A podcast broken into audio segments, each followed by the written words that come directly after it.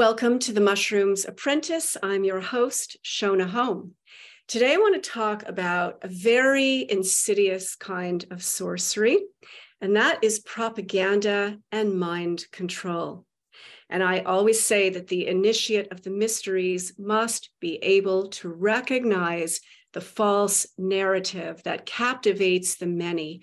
And we will discuss that in great depth today. My guests are very dear friends and wise elders from whom I have learned so much. We have monthly Zoom dinners together mm-hmm. where we will talk for sometimes four hours at a stretch. and it is one of my great joys. Chris and Steve Crimi are into their fourth decade of marriage.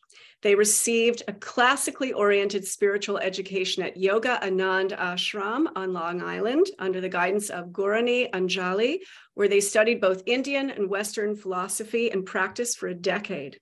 Chris worked in three major psychiatric hospitals on Long Island, where she headed up a horticultural therapy program at Kings Park. After which they moved to the mountains of Western North Carolina, where they ran biodynamic Philosophy Farm for 11 years.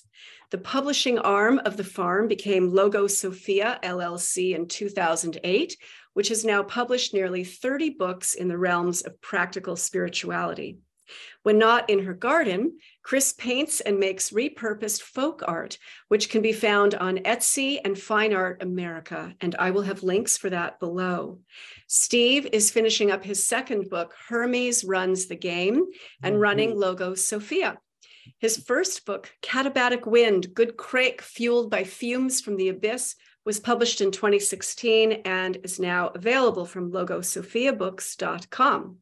They have been fortunate to have studied sacred geometry with renowned British architect Keith Critchlow, pre Socratic wisdom with Peter and Maria Kingsley, and they treasure most of all their lifelong friendship with Jean Kelly, Yogi Ananda Viraj, their yogic philosopher teacher whose embodied knowledge shines through in their podcast series on YouTube and informs their progression through this world. Their YouTube channel is called Good Craic, C R A I C, where they enjoyed extended conversations with Gene from the deep end of the pool. You can also find the Crimis on Robert Phoenix's Friday Farcast by typing into YouTube Steve and Chris, K R Y S, Crimi, C R I M I, Friday Farcast. They did a number of absolutely superb presentations with Robert on a wide variety of very relevant topics. Welcome, Chris and Steve. Oh, thank you, Shona. Wow. That was lovely. Thank you, Shona. You yeah. so well. I'm, I'm exhausted listening to all that. oh boy. Here we well, are in the so, playground. Yay. Are yeah, it's quite the playground. Lots of schoolyard bullies running around this playground. Oh, yeah. yeah. well, you know, Steve, Steve grew up in New York. He knows about bullies and how to handle them. Well, that's one thing you learn growing up growing up on the streets of uh, New York City is uh, uh, sort of you know navigation you know and you you there's something that you know kids who just have you know scheduled play groups and things like that right they don't they don't develop certain skills that you know you would have to say you have to look three blocks down the road. All right i'm whatever 12 13 and there's three 16 year olds i know at, at that age you know you can't handle people three years older than you. So you know early enough to cross the street and walk on the other side of the street because you know they're going to be too lazy to cross the street to, to bother with you but if you're crossing in front of them. So these are certain you know navigational skills that you you know you develop um, that i think are lost on a lot of levels and there's um, even a yoga sutra that right. addresses that right uh, in the sanskrit it's hayam dukkam anagatam and dukkam is dukkha or dissatisfaction or suffering or suffering and it's the suffering of the future that is to be avoided. Wow. Okay. And it's so succinctly told in that Yoga Sutra. I love the sutras. And in the commentaries, they they just explain, well, you know, the past you can't change. It's the past. The present is or is occurring. So you can't really do it's it's already in motion. The suffering of the president, present. And the future is yet to be determined, and it's determined by your action in the present. So it's the suffering of the future that that is to be avoided, can be and is to be avoided now by what your actions and your intentions and your attitudes and your understandings are in this full, fully fleshed out present that is the container for the past and the future. Okay, So well, all that in one little Yeah. sutra, which which that word is cognate with suture, And- thread. It means a thread. Thread. of course. And you can see that everything that's happening now from everywhere are all various factions attempting to control the future. All right, and, and, you know, and um, you know, it's even the recent um, World Economic Forum. You know, they- they're mastering the future, right? That's their that was the phrase that came out of it. They- They're they're they're actually the most explicit of of everyone. So they have one future um, in mind for us. Um, we have a number of new age friends who, you know, will just, you know, just imagine it and it will, will happen. So that's their, that's their, you know, their future. Let's just sit together and, you know, imagine, you know, um, you know, the, the- what a wonderful world could be, right? So that's one manipulator. You've got Daniel Pinchbeck, famous uh, um, psychonaut, Yeah. um, and emphasis on not. Um, he, um, you know, he has a whole thing. He's envisioning the future, saying what's happening now is this great, you know, Gaian initiation. You know, well, the friggin' mother doesn't need to be initiated, right? Um, she's kind of past that. Um, so you know, we have all these all these factions. Everyone's trying to control the future, and as one of the things we went through when we were working with Peter Maria Kingsley is is that the um everybody who who's who's claiming to envision this great future on any level right they're doing nothing but bringing the past with them and they're just going to regurgitate what's already happened because they're incapable of doing anything else so the future is a huge issue and, and, and everything that we're talking about uh, you know relates to it Mhm. um, but as Gurdjieff said, G.I. Gurdjieff, uh, mystic from uh, from Eastern, what's now Eastern Turkey, um, said, you know, take care of the present, and the future will take care of itself. Mm. So But that's the Hayam Dukkham Anagatam. exactly, Yeah, it's the suffering, yeah. you That's know, that's like pure common sense, really, when you That's think all should be, right? is. That's why I love the yoga system because it's like it's like taking the human experience and putting it under a microscope. So you see how it ticks. It's like a fine Swiss watchmaker with his ocular device looking at the smallest moving pieces to see how does this all hang together? What is the mechanism that what is the blueprint that is fleshed out in our lives? So if we understand that scaffolding, then we know how to move through the world. And we know how- Yeah, right how we move with right action. Uh-huh, uh-huh. Well, you guys have at it. Where do you want to begin? This well, that's and that's a goddess for the Greeks, Metis or Metis, M E T I S. E Mhm. with the circumflex over it. Um, and she is a goddess. And in fact, she is she is the mother of, of Athena. The people remember Athena being born from from the uh, from the skull of Zeus of Zeus Zeus Zeus, and um, you know the, the the ultimate migraine headache, and and she comes out in full armor. Uh, Athena does, but no one remembers the fact that he had actually swallowed the goddess Metis because of a prophecy saying he was going to be usurped. And um, she births and creates Athena fully clad in armor within Zeus. And then after Athena is born, she decides to stay inside Zeus to be his, um, to guide him, Like a daemon. to help guide him. Yeah, just to be an, an internal barometer of, of what to Mm, do. mm. So it's all, you know, so it's all very interesting. bit more about Metis because it Well- really no one seems to be aware of the word, and we did learn it from the Kingsleys, And it is this delightfully playful and cunning Yeah. mechanism. So Yeah, my def, yeah, I define it as navigational cunning. so that uh, that we you need to operate, especially in this world. Um, you know, so uh, Odysseus in the uh, Homeric epic, the Odyssey, uh, is the is the poster boy for for uh, for Metis navigating all these crazy waters, the rocks clashing together, and all the all the adventures. Um, I highly recommend the Odyssey for anyone who reads because every story that you ever come across in every movie, every science fiction movie, everything is already there in the Odyssey. It's so astonishing. I, I think it would be wise to say that Metis should be a word that is on everyone's lips and, and their understanding. It needs to come into our lexicon because that's how we're going to make it through this clash of the titans. That's what's going on. And we are Odysseus. We are in the waters and the and the rocks are falling on our heads and all around us, and people are dying, people who we know and treasure and love. And how do you get through all that and still have maintain your integrity? how do you not lose your integrity how do you not lose your your vision of this path this uh, straight and narrow path that you have to stay on otherwise you'll fall to the left or the right into the into the waters but metis is cunning and sometimes it's like well that's why steve's book hermes runs the game the one that he's working on now hermes is really a god of Metis. He's he's always go ahead, he's the trickster. And he'll use any means, good, bad, or indifferent, to get to his goal. Go ahead and say well, a little that's, bit about that's part of it. But go ahead.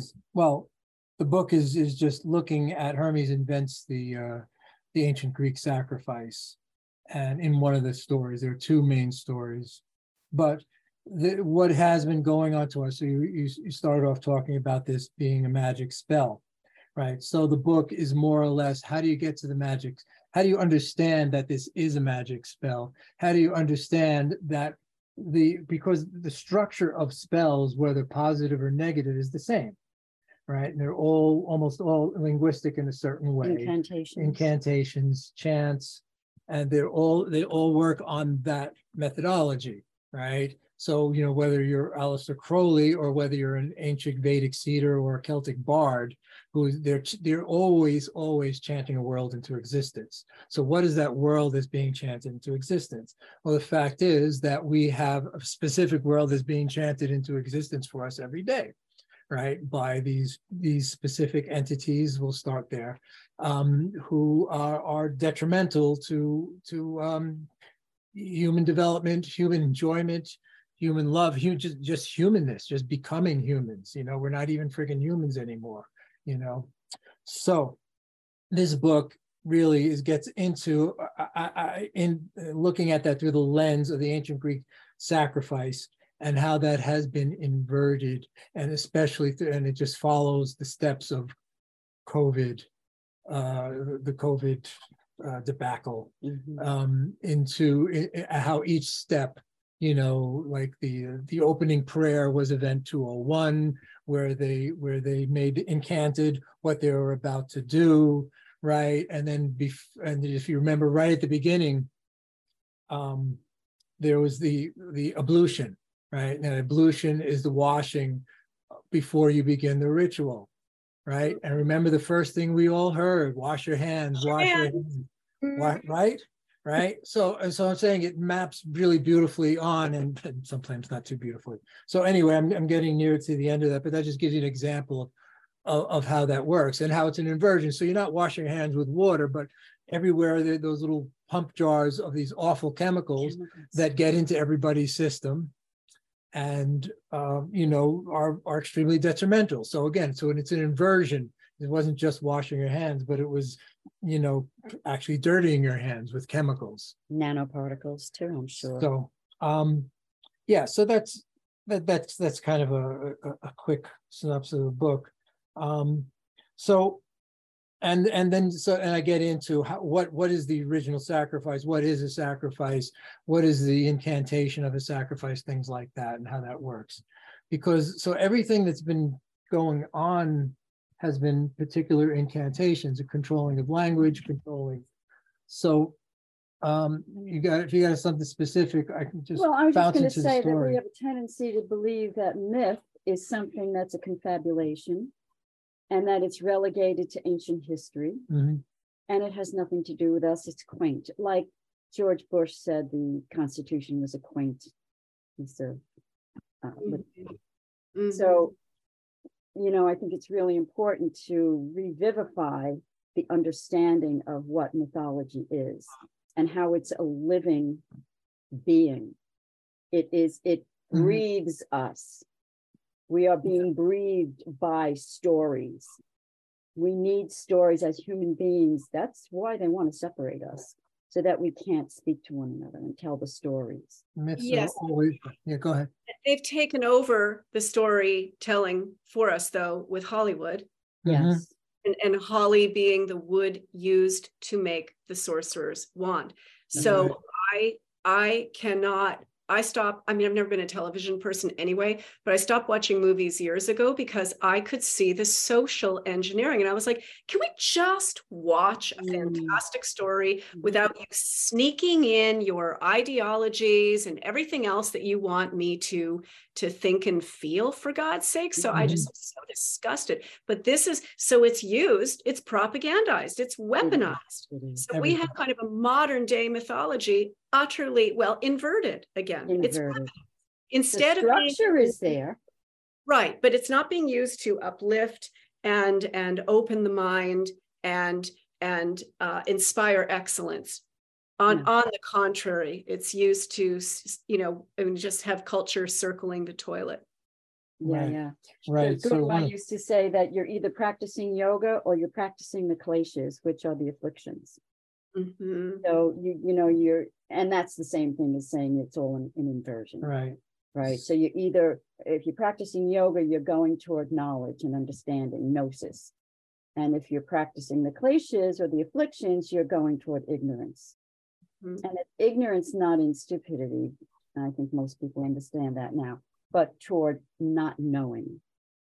correct that's yeah that's why knowledge is power Yes. true knowledge, not trivial stuff but like actual knowledge yeah. What that's were you gonna say? Well, I was gonna, I was gonna start off talking about the, the hope, so the current iteration of the propaganda system.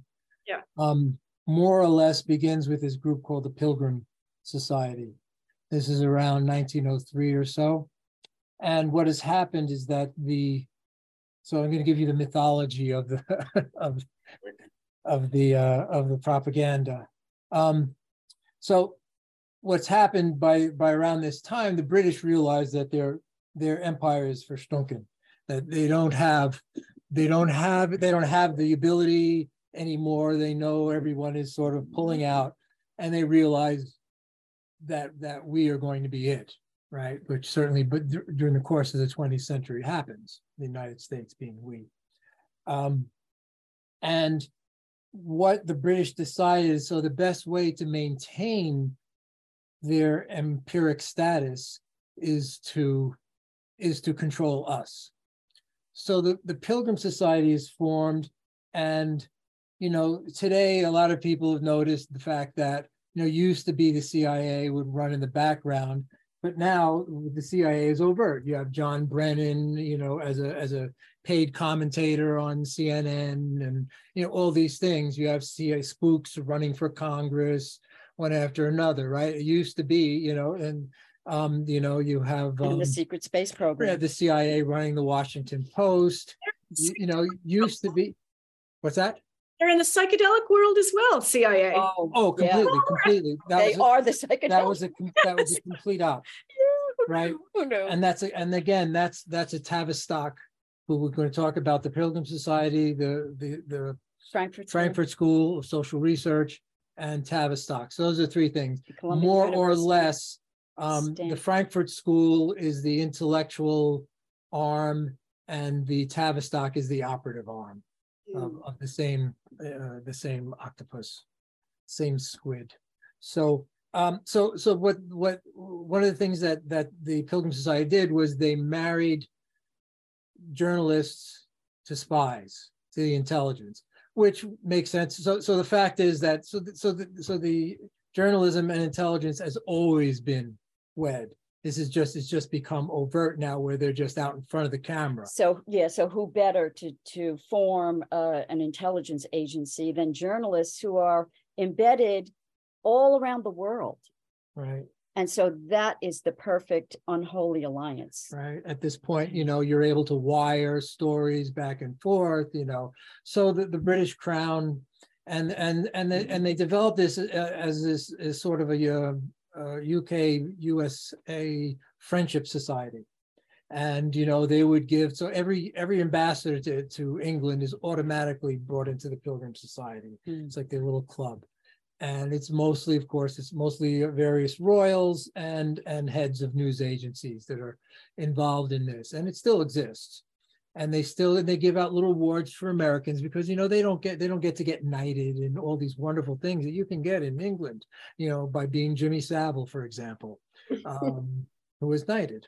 Um, so so so anyway, so this is kind of the the origins of this sort of um, you know propaganda, and then what happens in World War uh, One is that they have all these this the term shell shock. Because by this time the munitions had developed to such a stage that that the humans couldn't handle. It's not like swords. It's even civil war you know reloading guns or anything like that. It became much more mechanized much more fierce much more horrific. So people were just breaking apart Mm. and so And they um, said, "Oh, look, an opportunity." Oh, so people like um, General, uh, um, the British G- Brigadier General Rees, R E E S, um, this- E with an E on it. R E E S, R-E-E-S-E. is it? Okay. Mhm. Um, I thought it was Rees. an S. Anyway, he, um, so they start studying these people who've been broken apart and not, you know, under the guise, uh, everything comes in under the guise of healing, right? We want to, you know, we want to hook up your brain to a computer, you know, so that you can smell better or whatever, you know, you never could, you know, see whatever. These are all laudable things, but that's that's how they always bring it in under health, as you probably, I'm sure you're well Of aware. course. Or for the greater good. Yes. Right. Yes, so which is always a health benefit, right? So they so they found that these shattered individuals, they started studying them.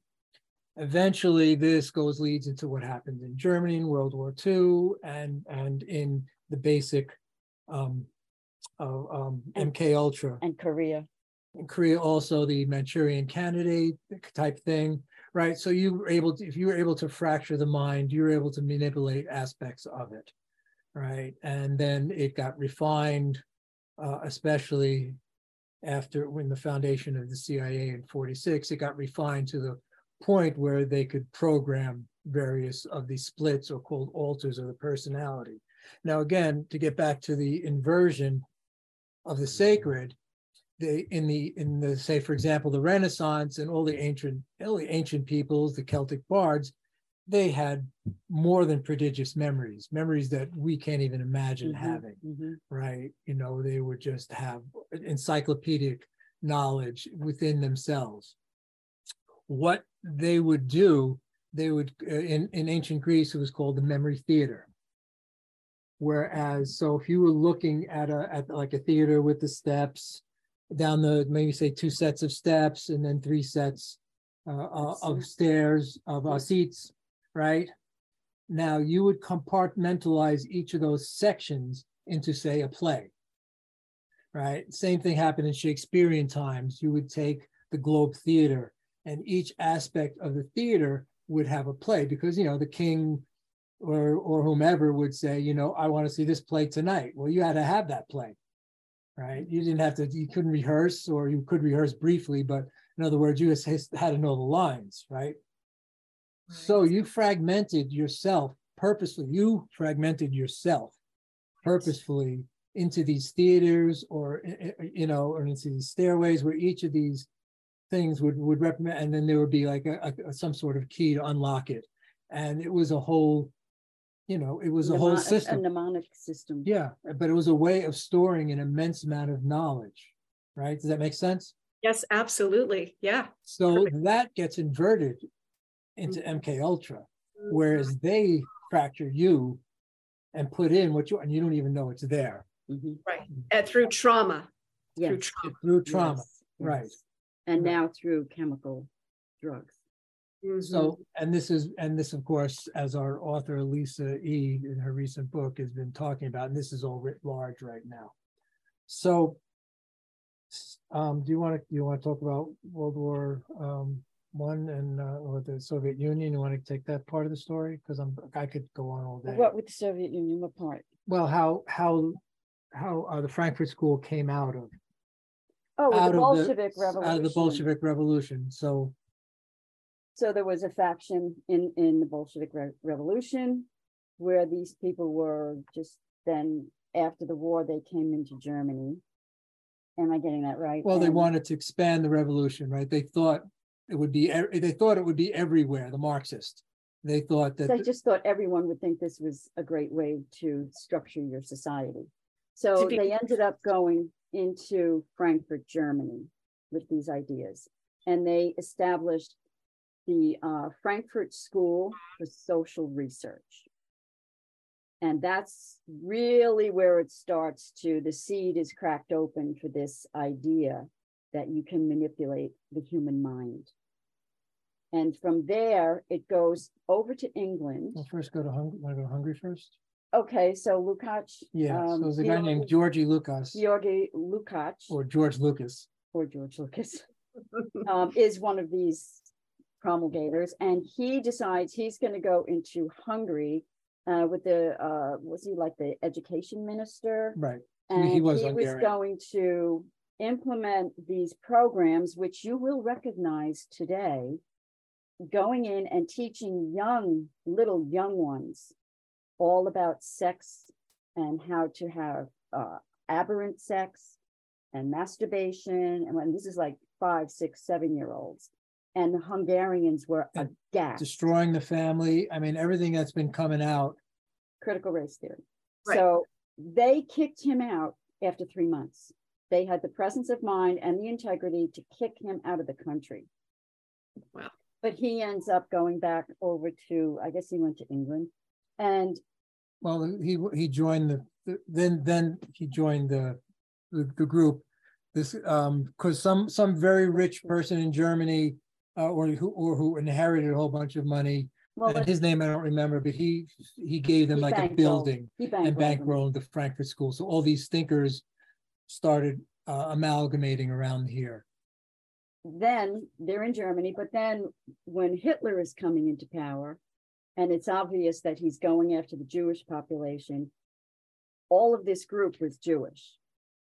And so they fled Germany and they went to England, where they started then the what was called the Wellington House, which morphed then into the Tavistock Institute. And that's where the, the real detrimental beings come into Right. play. So they started studying these people who had been through the Korean War and their minds had been fractured by torture. And they said, oh, there's something there that we can use. We can use that mechanism and to see how we can control first the individual. And then, oh, if you can control the individual through trauma based mind control, then let's expand that out to entire populations. So that's where Tavistock starts to gather all its dark forces and they get hmm. involved with Sigmund Freud and psychology. Right. So that's Can I ask whole real quick?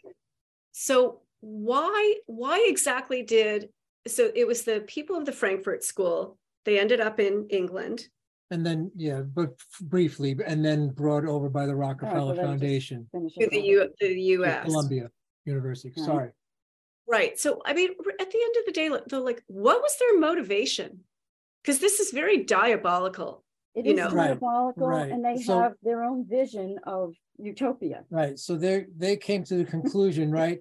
it- Marxist revolution sense. didn't work. Why didn't it work? Well, it's because because um, capitalists were duped into enjoying their life under capitalism. right? And so obviously they don't understand this this greater Marxist thing that they that they have. So they they formed the the Frankfurt School, and then uh, so as this, especially this guy named Horkheimer, they decided well Marxism because Marxism is um is you know called sometimes called dialectical materialism, but it's about the oppressor and the oppressed, and you know the revolt of the masses and the workers and all that, right?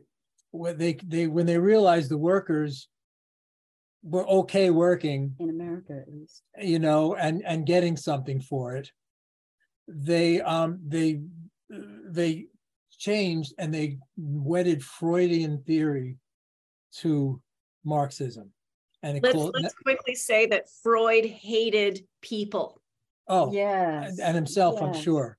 Um, he, he he obviously is a miserable cur, and his Mm-hmm. nephew Edward Bernays, who is like the Jabba the Hutt of, of propagandists. You could do an entire show just Um, on Edward Bernays. is is who who salvaged Freud. He's the one that you know he could. He's like like remember the far there was like a far, far side used to do cartoons. I don't know if he still does. Yeah, yeah.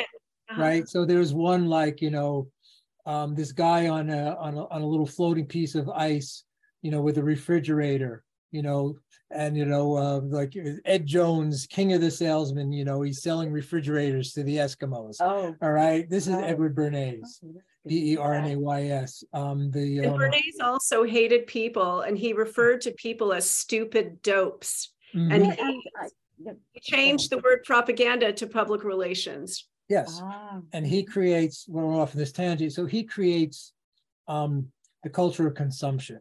Yes. Whereas you only bought up until that point, you only just bought stuff. "Oh, I need a new shirt. Uh, look at through the old Sears and Roebuck, went back uh, catalog and whatever. Find a shirt, go to the store, down you know wherever. You know I need a plow, whatever. You know the you, you bought things because you needed them. So he's he brought in the, the fact of of buying things that you don't need, and and then attaching your self worth to what you have bought and the quality of what you bought, et cetera, et cetera. He got Mhm. women to smoke. He got um he got in the water, um in the- Fluoride. He got fluoride. in the water. Fluoride. fluoride in the water. He Yeah, sold he sold that. He sold that. So putting poison in the water. So that's how good he was at what he did. And Talk now about a sorcerer. you know, but you only do that when you got the backing of the of the head sorcerers. And Well, he started doing propaganda in World War One, and he did very, very well with that. So he already had friends in high places, and he realized, you know what, if this works in wartime, this will work in peacetime. Yes. Right. Yes. he was he was part of the Wellington. Sorry, oh, I'm sorry. Oh, Go no, ahead. no, no, no. I was just saying he he studied advertising and also read everything that Uncle Sigmund wrote. Mhm. Freud And was he also saved Sigmund's butt financially. He was on the skids financially. And Bernays said, Well, come over to America and I'll support you in whatever you're doing. And and that's how he kept going until Oh, he yes. got back on his feet again. Yeah, he used all his connections to promote Freud until Freud's name was on the lips of every intellectual, ev- everyone and anyone. Yeah, So yeah. yeah, so Bernays was part. I don't know if he was one of the founders, but he was part of the Wellington House, which was what it was called um, Prior. until uh, prior to when it officially became the Tavistock Institute.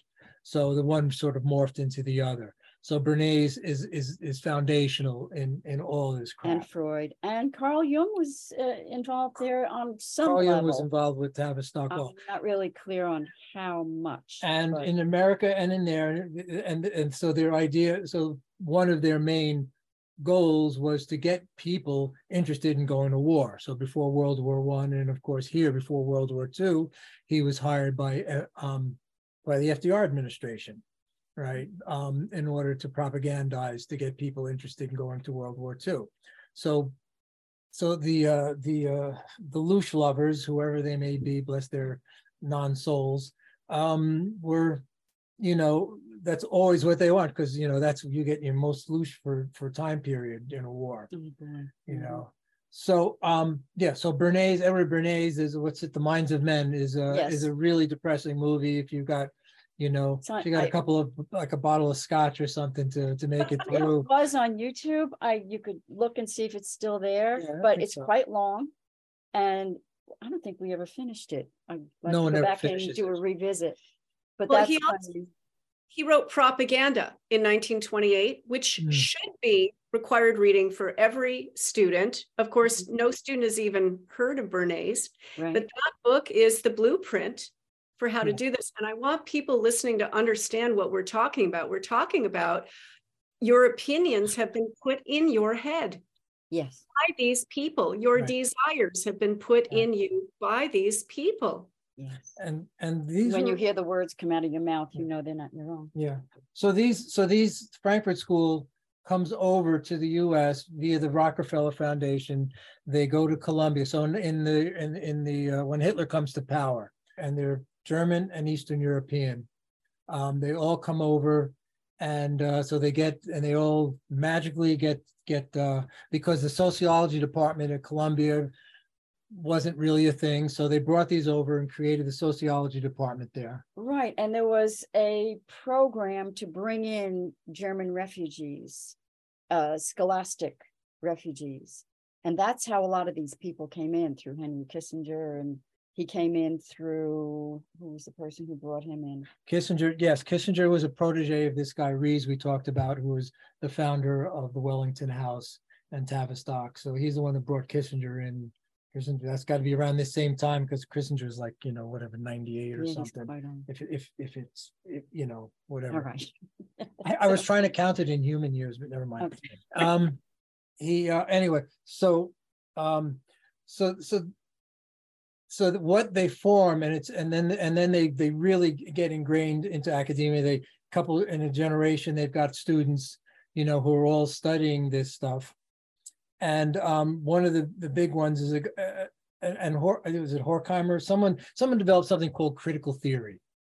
Now, everything you hear of now is a variant of critical theory. Critical race theory is the most famous one right now. The um, um, the other one that they call the link was it called not the Lincoln Project or something like that, you know, or, where they're reimagining, you know, the whole slavery thing. Um, it's it's you know, it, it, what they so in a nutshell, critical theory and this was you know when I was back in college, though it wasn't really big in my college you tear down everything except critical theory.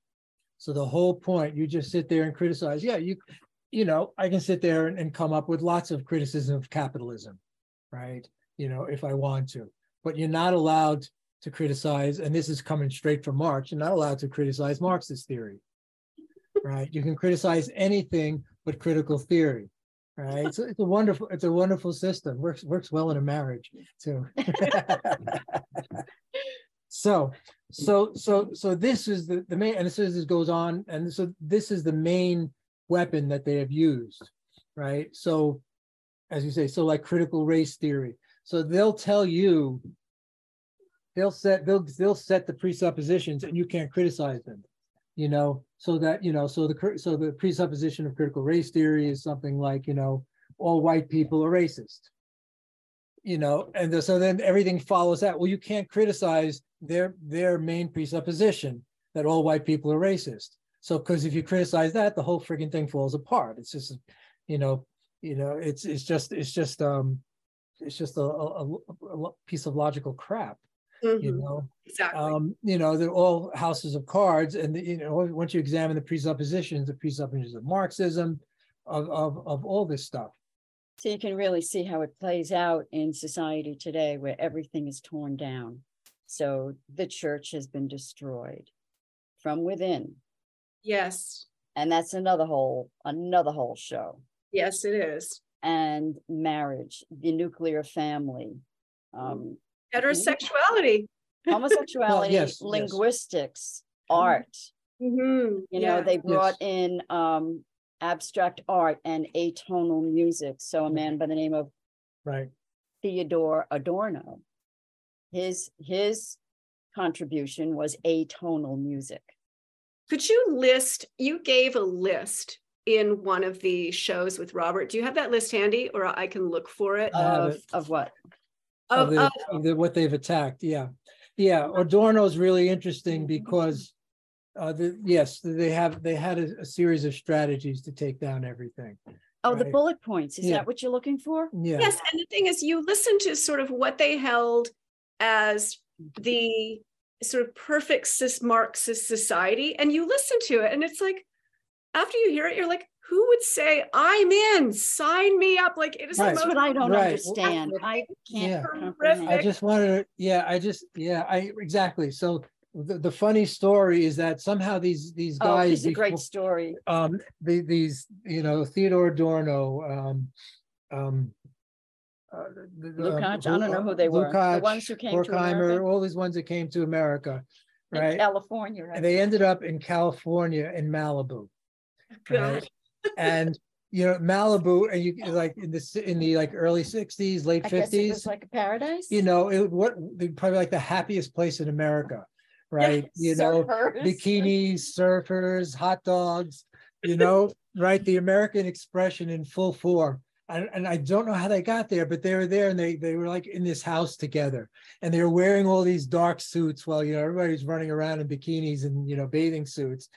And, And they were just- miserable. they were completely miserable. And this this like fueled them. They couldn't take it that all these people were happy when they could where they could be signing up with their brand of you know complete and and uh, an unending misery you know of marxism they just this is this is how deeply lost these people were. You know? So there they are in malibu you know they, they wouldn't even like you know take the jacket off you know 85 degrees in the summer. You can just have a mental picture of that, right? you know? So that's that's the nature of these people. They're so so lost and indoctrinated. Um But I think you, go ahead, you were, you were Have that referring to list the list. of sort of what they yeah. Yeah, well, this is what really, when we were doing the research, we've been doing it a couple of years now. But when I first came across this, I was like, holy moly. This is actually a bullet point list of how they planned to take down Western civilization and the United States being the epitome of that, you know, expression in modern times. But uh, these were the strategies of Theodore Adorno and Walter Benjamin. Okay. Anti authoritarianism, organized pessimism. As, as I speak, just form a mental picture in your mind of how you see that playing out today in our across the realms of our society. So organized pessimism, atonal music, abstract expressionism, destroy the uplift and the sublime in art, right destroy it.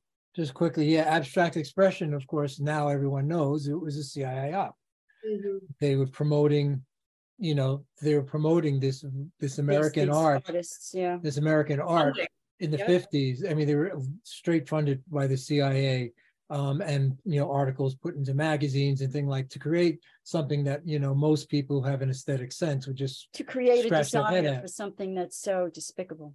But then people with an aesthetic sense were made to feel like they're like a, a dimwit because they don't understand the Oh, I right, know. right oh yeah and in order to understand right in order to understand you had to read these guys herbert marcuse and all the rest of them you had to read them so you can understand the depth and profundity of, of you know of And you I'm know a toilet sorry, bowl uh, you you know to- in, in the in moma You have to abandon your humanity in order to get to the level of understanding. Mon- I, I'm sorry. I know I'm offending some people who love modern art.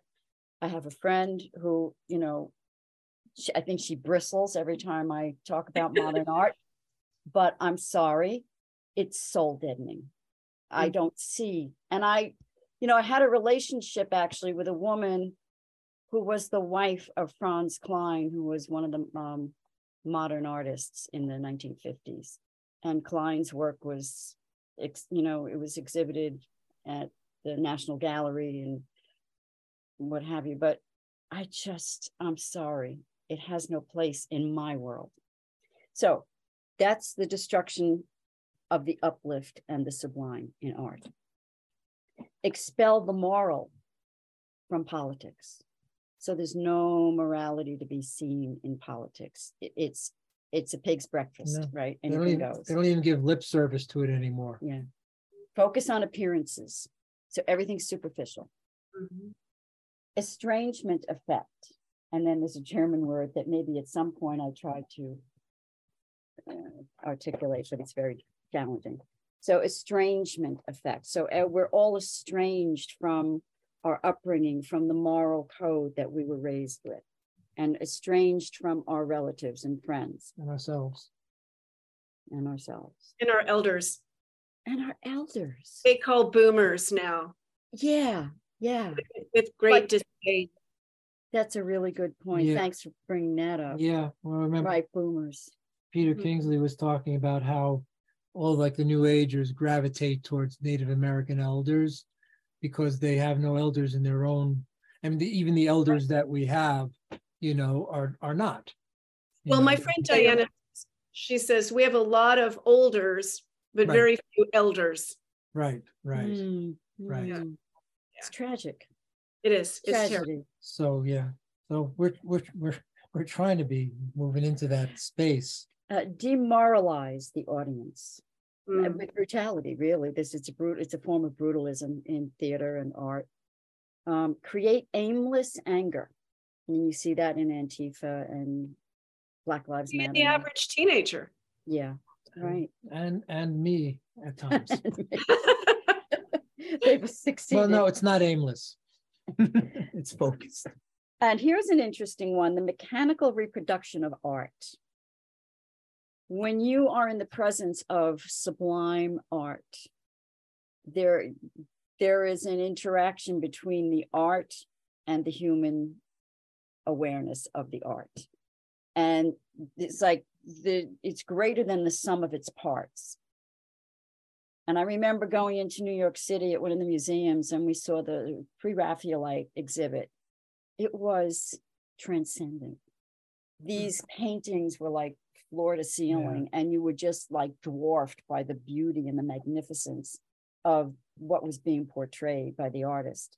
And to mechanically reproduce it i'm kind of on the fence. It's like well okay i do have a lot of you know mechanical reproductions like either in a beautiful christmas card that's got a madonna and child you know but that also allows for the art to be disrespected because where do those christmas cards go at the end of the day they go into the trash and whether it's a you know a snow scene or it's a madonna and child uh, it's all lumped in together as trash As disposable. yeah but Yeah. but in a very disrespectful way You know, and also to add on to that, it's also like music.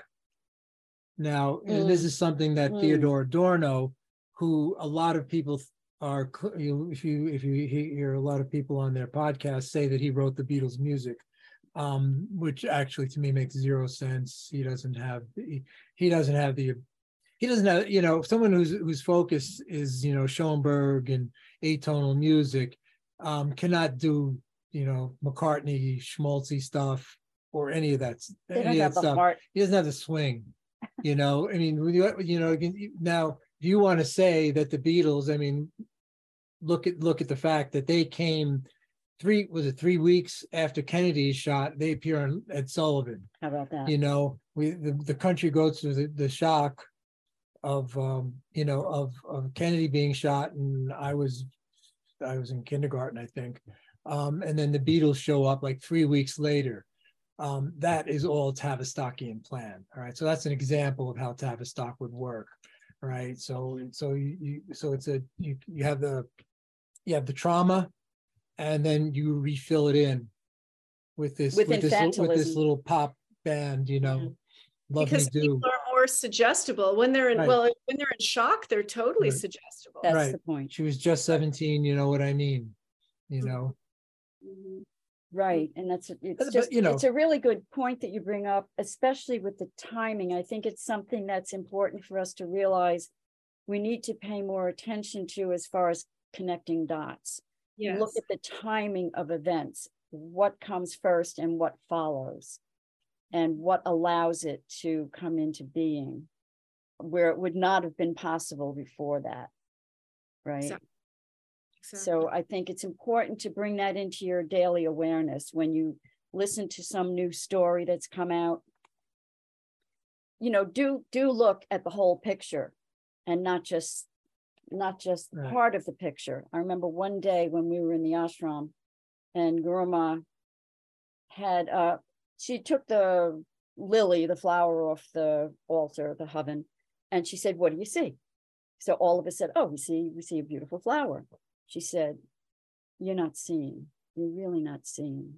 Because what you're not seeing is the the entire rest of your sensorium. You're not seeing a thing in itself does not exist. It exists in a context. You are seeing my hand holding it. You're seeing my body. You're seeing what I'm sitting on. You're seeing the room. You're hearing. You're smelling. You're tasting. You're touching. You're and that's all you see. So when we when we see an event, we need to really make it a spiritual practice to see the context, mm-hmm. the vessel within which that is being given to you. And does someone want you only to see this and not that? Is there something else going on? You don't want to be paranoid, but you want to be awake and aware and use this, use all of your senses like Peter Kingsley brought I was about home to say, you're the, gonna talk about common sense. the very interesting You point you about used the term before, right? Common sense.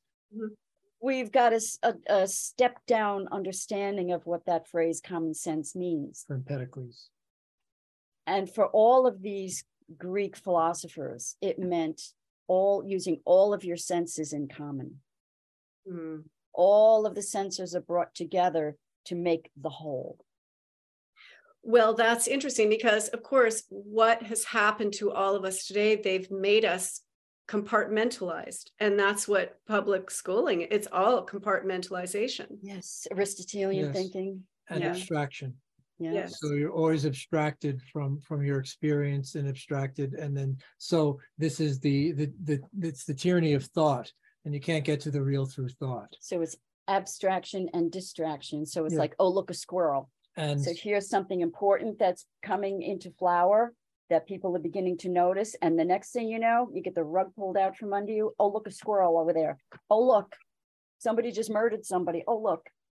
Oh, look, don't look here because this is where your life will flower and your humanity will flower. We don't want that. yeah, there's an innate morality in being in the moment. Ah, it's beautiful.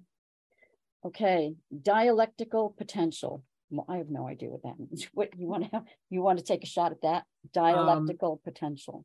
Uh, I'm The not you mean potential, but but that's dialect. material. Dialectic is, Um, but that's what they're, yeah.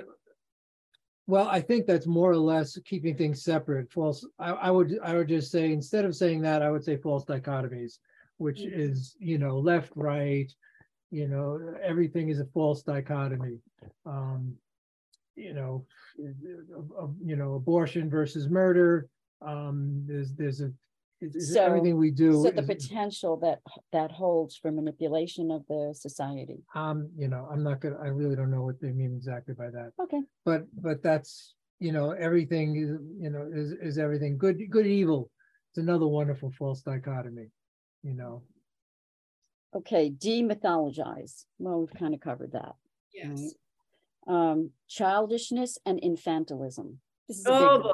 It's a big one for me. Oh, you too, I can tell. Brugh Joy, my teacher, said, Gosh, and I worked with them, oh my God, 16 years ago or 17 years ago. He said, We are living in a nation of children. Yes. Arrested development.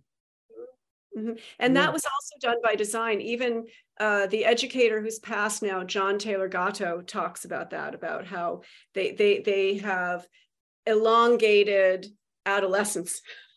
Yes, yes. oh well yeah and, Well, and remember it's the, the generation well, gap. and it's and and now it's it's a- it's a um particular um sexual perversion Oh, right. you know there was um there's a town uh, north of asheville we live in asheville uh called uh, woodfin. And early 2000s i think it was the police chief of woodfin was caught in a diaper ring. So Uh, the- uh, could you a repeat diaper that? a diaper ring. In other words it was a group of men who got off adult men. And he- these guys weren't these weren't guys weren't kids so who knows how long they were doing who would wear diapers uh, uh, with with i guess some, some sort of uh, prostitutes and um they and, and this is what uh, particularly got them off um so they would Yeah. wear diapers and maybe one of those little head things and um and waddle around the room and and this would serve them. So that's one of the most, I don't know, it's like one of the saddest of of, of perversions. There there are others pretty bad, but then and then of course it leads into the whole child predation thing too. But um, but anyway, so this was the police chief of Woodfin, you know, who was who was caught up in that. Oh my God. Infantilism at its So best. so you know, yeah, everything ends up being a sexual perversion, really, in the end. Yes, yes. Destroy the bourgeoisie family. Well, they're doing a really good job of that. Yes, they are. They are just ripping us apart. Uh-huh. Uh, psychological preconditioning. So you're you're preconditioned to accept certain new ideas Well, that are not in your yeah, best interest. education, you know, Education. running it through the education system. Yeah. And Hollywood. Oh, Yeah, yes, you know, Yes. um, and all the books. I, I have to quickly tell you that one of my clients is a teacher in Texas, and she wrote me maybe four years ago to say that she bought all these beautiful fairy tale books from a library that got rid of all Mhm. children's fairy tale books, all of them. Oh, really? Yeah, Yes, yes. yes. And We I ha- can we- only imagine. know- Yeah, Well, the libraries were the Yeah. first to bring in the drag queen story hour. Right, right. right. We have a friend who has what she's got, probably, oh, we haven't heard, she's, she's, she's about to have her sixth child, and she went into one of the local libraries. And all the children's books were all about transgender and, and, and all this stuff for, you know, like five-year-olds. And she just, you know, and, and, and she made a comment to them, look, you know, I'll bet there are other books that don't involve this, you know, like, you know, they're displayed on the display section, you know, you know, with the front covers out and instead of just the spines, you know, and, and, and the person just like didn't get it.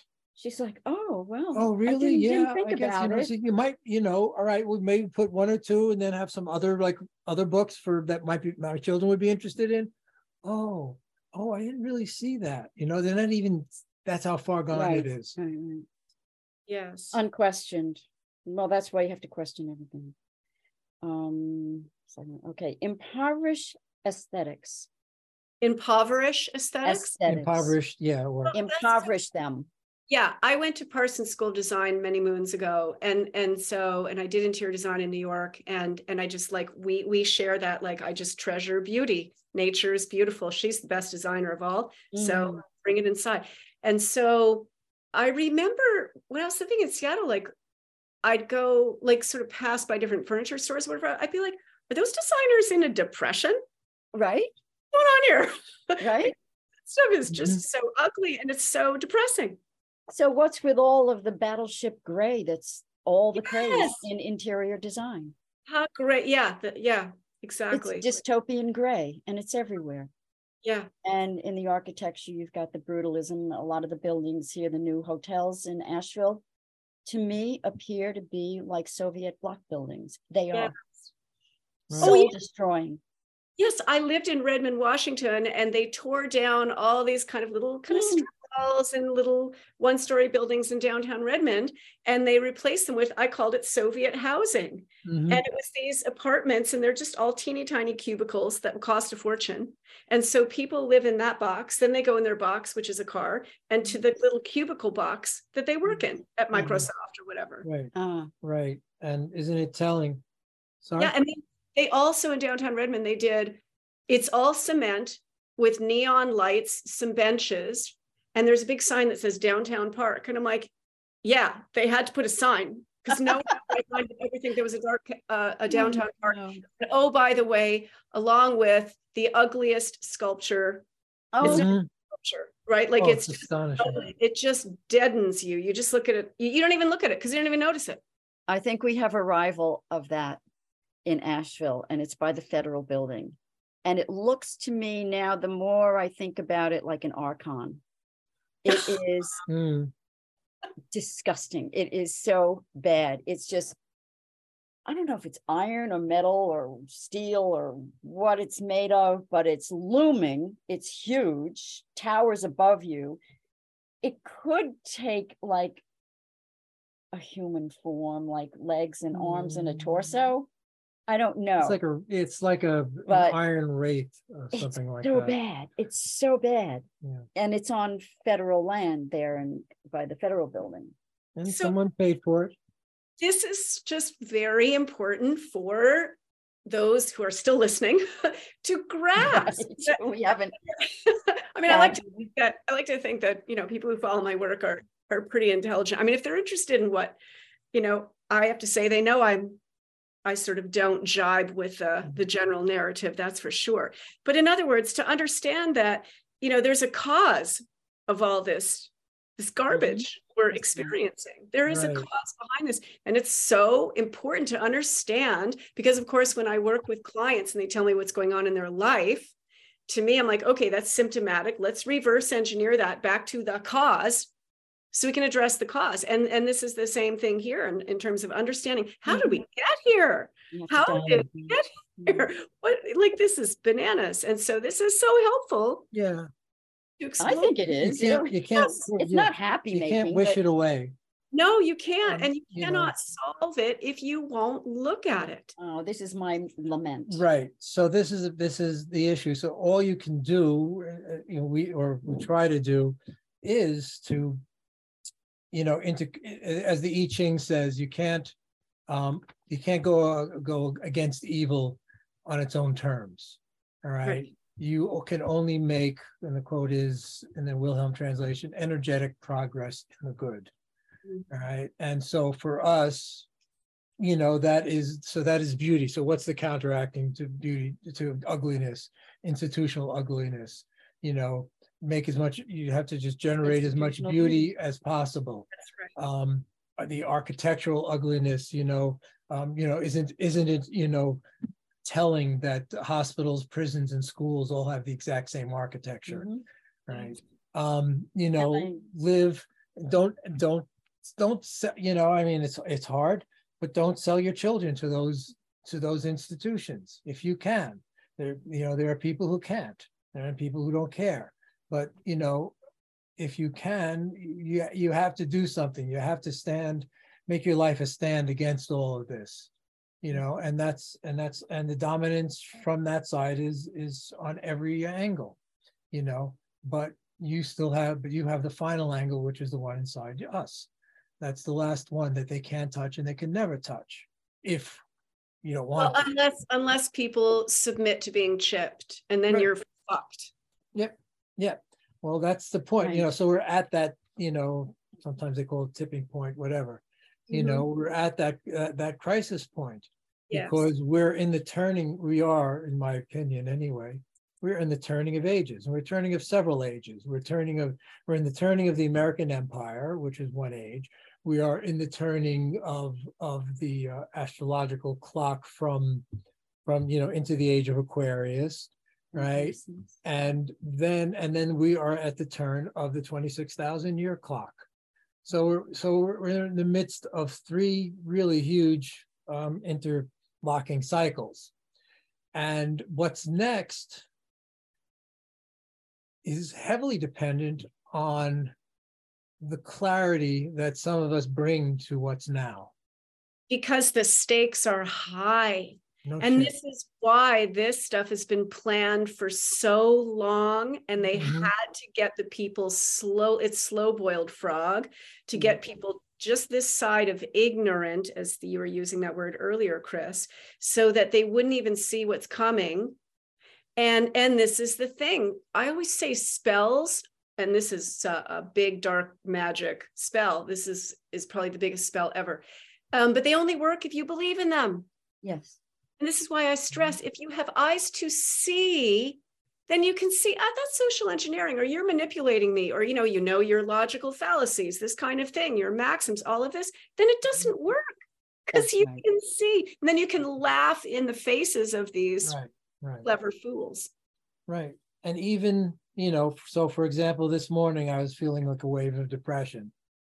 And you, once you realize that these are programs sent Right. in, whether they're written here, there, or they're written by the archons, whatever they are, they're programs that come in. And when you realize that, you can dissipate, or you can just say it's going to pass, or, you know, but that's the only way is, is the recognition. It's like anything in the spiritual, anything, if you take a real spiritual path, it all involves some sort of self-reflection, watching your experience, watching your thoughts, not feeding as the as the Native Americans say, don't feed, you know, the the, the, The dark the dark dog, Okay. you know, uh, feed the feed the White happy tail wagging dog. I don't know this. I forget how this it goes. Oh, oh, oh, the wolf, the wolf, It's a which black wolf? wolf and a white wolf. Right, right, Exactly. right. You, you're feeding one or the other. In, in the yoga system, they call it feeding, um, they call, they call it, uh, well, feeding, you can feed ignorance or you can feed, feed knowledge, Right. Right. right? Right. So when you're realizing it, you're feeding the knowledge. And again, the structure is always the same. The structure of, of spirituality i- and, and imbuing it and, um, embodying it is the same as embodying this, this, this crap, this, this dark view, this idea that some sort of, you know, transhuman Marxist vision is going to be the savior. I'll go back to yoga. There's another yoga sutra that addresses this. Uh, Vitarka Badhane, Pratipaksha Bhavanam. So bhava is your way of becoming. It's from the root B-H-U, which means to become. It's how you are constantly becoming in the world.